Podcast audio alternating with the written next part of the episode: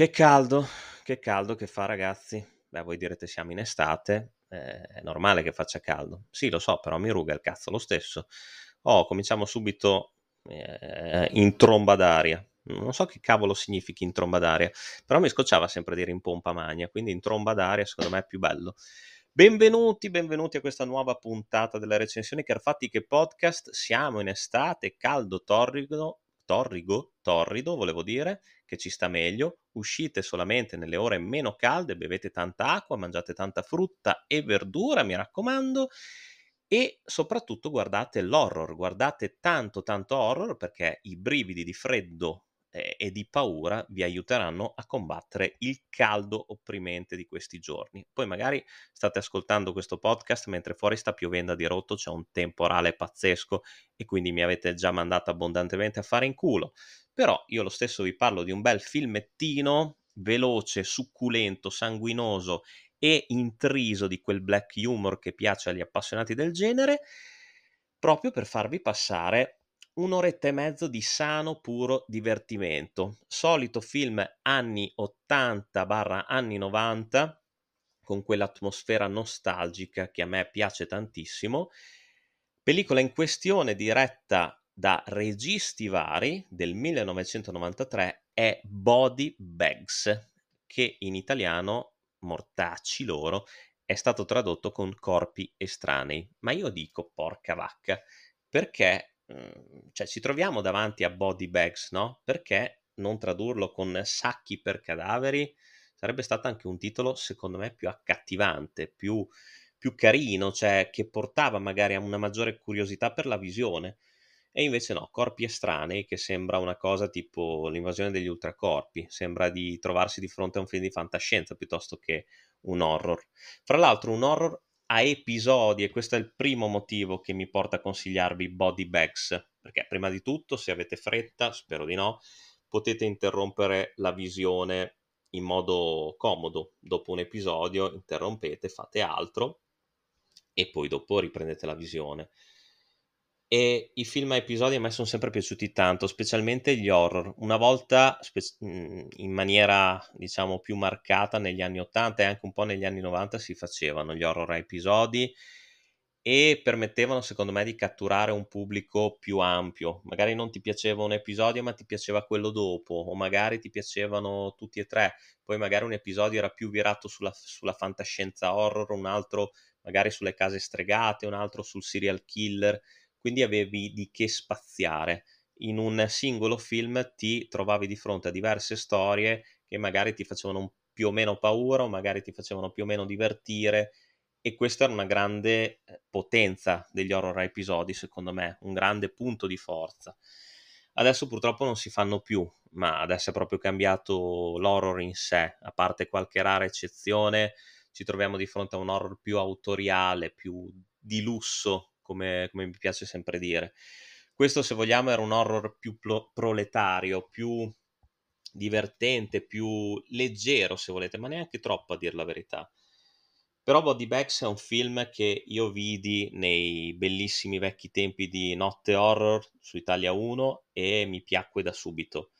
Ci sono altri punti che mi, eh, che mi diciamo, spingono a consigliarvi questa pellicola se non l'avete mai vista, perché non credo che sia conosciuta da moltissimo, se non dagli appassionati appunto dell'horror eh, di un tempo.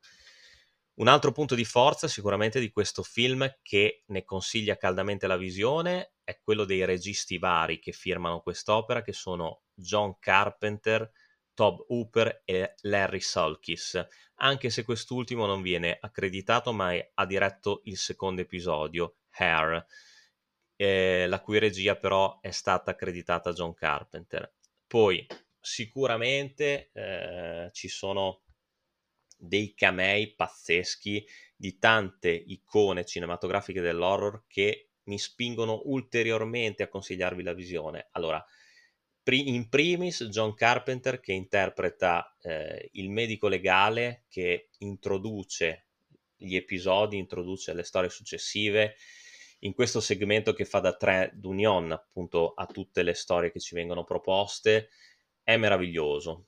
Mh, doppiato da eh, Rodolfo Bianchi con questo umorismo e anche questo modo di presentarsi con questo camice azzurro, con questa ironia macabra mentre guarda tutti i cadaveri, perché l'azione inizialmente si svolge in un obitorio e, e questo medico legale interpretato appunto da John Carpenter eh, parla dei sacchi per cadaveri, di tutti i misteri, i segreti occulti che nascondono, eh, ci, ci, racconta come eh, le persone sono morte, se incidenti oppure morte violenti o vecchiaia, cause naturali, eccetera, eccetera. Eh, tra l'altro bellissima la frase iniziale che dice ah i sacchi per cadaveri, vedi se è omicidio, suicidio, un incidente del cazzo, li metti tutti dentro e che cambia? Verità assoluta secondo me. E poi appunto ci vengono presentati i tre episodi sempre intervallati da, dagli interventi di, del medico legale John Carpenter, un po' come se volete faceva Zio Tibia nel suo, nel suo show. E questa cosa qua già secondo me è carinissima. I tre episodi si dividono in... Allora, il primo è Gas Station, che è interpretato da un Robert Carradine sorprendente e cattivissimo secondo me, che fa uno spietato serial killer che perseguita una, una ragazza in servizio appunto al turno di notte in questa stazione di servizio. E sorprendente dico Robert Carradine perché io me lo ricordavo nella rivincita dei Nerds dove aveva questa parte cazzara e invece qui fa paura. Secondo me Gas Station è l'episodio migliore dei tre, sebbene siano tutti e tre divertenti. L'unica cosa, ecco che forse questo è l'episodio che contiene meno black humor, meno diciamo grottesco. È forse l'episodio un pochino più eh, vicino allo slasher sicuramente, ma anche più alla, mh, mm, all'horror più classico, più canonico. Poi abbiamo il secondo che si intitola Hair, interpretato da un meraviglioso Stacy Keach che soltanto vederlo con questi capelli lunghi da, eh, da hippie, eh, un po' sovrappeso e un po' in là con gli anni, è una cosa fantastica secondo me. Quest'uomo appunto di quasi mezza età che soffre di una calvizie abbastanza rapida e che non vuole assolutamente perdere i capelli, tenterà una cura rivoluzionaria proposta da questo dottor Locke, interpretato da un sempre carismatico David Warner, che si rivelerà però avere degli effetti collaterali abbastanza eh, invasivi e eh, sinistri, abbastanza spaventosi. Ehm, allora, questo è l'episodio sicuramente più divertente, soprattutto per merito dell'interpretazione di Stacy Kitsch, e eh, è l'episodio che secondo me, non dico che faccia più paura, ma è quello che ti entra dentro di più, eh, nel senso proprio sotto pelle, perché quando, a parte il, gli effetti speciali che sono fatti secondo me benissimo, e però è anche la storia che comunque ti tiene maggiormente incollato allo schermo nel senso che ha questa, eh, quest'alone di grottesco che comunque ti cattura e che monta dentro piano piano. E c'è il finale che non te lo aspetteresti mai e, ed è troppo carino anche il finale. E poi vabbè, il già citato David Warner che è sempre un piacere vedere sullo schermo. E quindi anche R, mh, episodio molto molto molto molto carino secondo me. Il terzo episodio, AI, è quello secondo me un pochino più debole e narra di questo campione di baseball interpretato da Mark Hamill, proprio il Luke Skywalker della saga di Guerre Stellari, che ha un incidente d'auto in cui un frammento di vetro gli si conficca nell'occhio destro e quindi lui non può più giocare. Non fosse altro che però a un certo punto arriva un medico eh, che eh, ha sperimentato delle nuove tecnologie terapeutiche sul nervo ottico e degli interventi chirurgici rivoluzionari che potrebbe risolvere il suo problema. Fra l'altro il medico interpretato da niente meno che Roger Corman. Quindi, insomma, il, il nostro si fa trapiantare l'occhio che ha perso, però l'unico problema, non da poco, è che quest'occhio apparteneva a un serial killer ferocissimo che è stato condannato sulla sedia elettrica e i cui organi appunto sono stati donati per eh, l'espianto. Quindi eh, Mark Hamill avrà delle visioni spaventose sui precedenti omicidi di questo serial killer e pian piano scivolerà nella pazzia. Forse solamente l'amore della moglie, Twiggy, e ehm, la fede, la devozione per la Bibbia potranno salvargli la vita e l'anima. Allora, questo episodio è un po' più il, il più debole, come, come ho detto, perché mh, mm, è il più lento sicuramente, si riprende un po' negli ultimi dieci minuti, però vale la pena comunque guardarlo. Mark Hamill è bravissimo, eh, fatto, cioè, interpreta bene il ruolo di questo uomo mite che comunque scivola nella disperazione per quello che gli è, gli è successo, poi ritrova la gioia anche per eh, la gravidanza della moglie, gravidanza in attesa, e eh, scivola nella rabbia e nella follia dopo aver scoperto quello che gli sta succedendo. Comunque il film, appunto, è costituito da questi tre episodi che volano via benissimo. Il film dura un'ora, un'ora e mezza scarsa e non ve ne accorgete neanche. Poi ripeto, i camei sono tantissimi, oltre al già citato John Carpenter che ha un ruolo con un minutaggio abbastanza elevato nel film, eh, troviamo Gregory Nicotero, abilissimo make artist e allievo di Tom Savini. Poi troviamo ehm, già citato Roger Corman.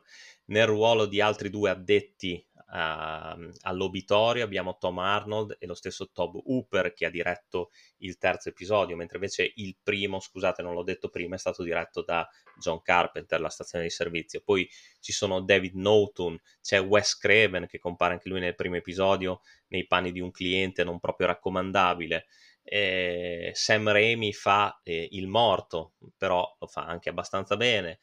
E, ehm, quindi insomma c- c'è anche Debbie Harry, eh, ci sono tanti tanti attori ehm, collocati in quel genere e indimenticabili, almeno secondo il mio modesto parere, che facevano parte appunto dell'iconografia horror anni 80, anni 90. Quindi eh, credo che da noi in Italia sia uscito solamente in home video questo film ottime le musiche di John Carpenter e inconfondibili che regalano ancora più pathos a tutti e tre gli episodi. Body Bags è un film che assolutamente vi consiglio, anche se siete giovani, anche se siete spettatori di, dell'horror di nuova generazione, andate a ripescare questa pellicola, se non altro per apprezzare appunto i film eh, horror a episodi che si facevano una volta e che comunque divertivano, non si prendevano troppo sul serio hanno sicuramente dei momenti di sorpresa e di tensione, ma allo stesso tempo anche delle scene, come ho detto prima, di ironia che calzano alla perfezione. Gli attori sono tutti bravi, le storie secondo me sono scritte bene. Tra l'altro, piccola curiosità, ma non da poco di questo film, è che se voi guardate su Wikipedia, il produttore, produttore esecutivo eh, è Sandy King. Sono andato a spulciare, se voi cliccate su Sandy King, vi dice che è stato un criminale statunitense protagonista del selvaggio west americano, che è sicuramente un errore, quindi non può essere lo sceneggiatore, cioè il produttore, scusate, di Body Bags, ma sicuramente dà un alone più misterioso, ancora più misterioso, al film in questione. E quindi niente, ve lo consiglio, è un film molto leggero, un film che vi passerà in fretta, però secondo me è anche ingiusto che sia stato così in fretta dimenticato, perché ha qualche eh, ha qualche punto di forza che lo rende una chicca, una piccola perla di inizio anni 90 che secondo me eh, merita di essere recuperata e valorizzata. E perché no, insomma, i film horror d'estate vanno per la maggiore, insomma, mi piaceva anche ricordare i miei momenti belli di notte horror di un, di un, tempo quando ero giovine e mi spaventavo facilmente e ingenuamente, però mi divertivo anche con queste pellicole che ancora porto nel cuore e ovviamente Body Bags è una delle pellicole che ho anche nella mia collezione di affezionato.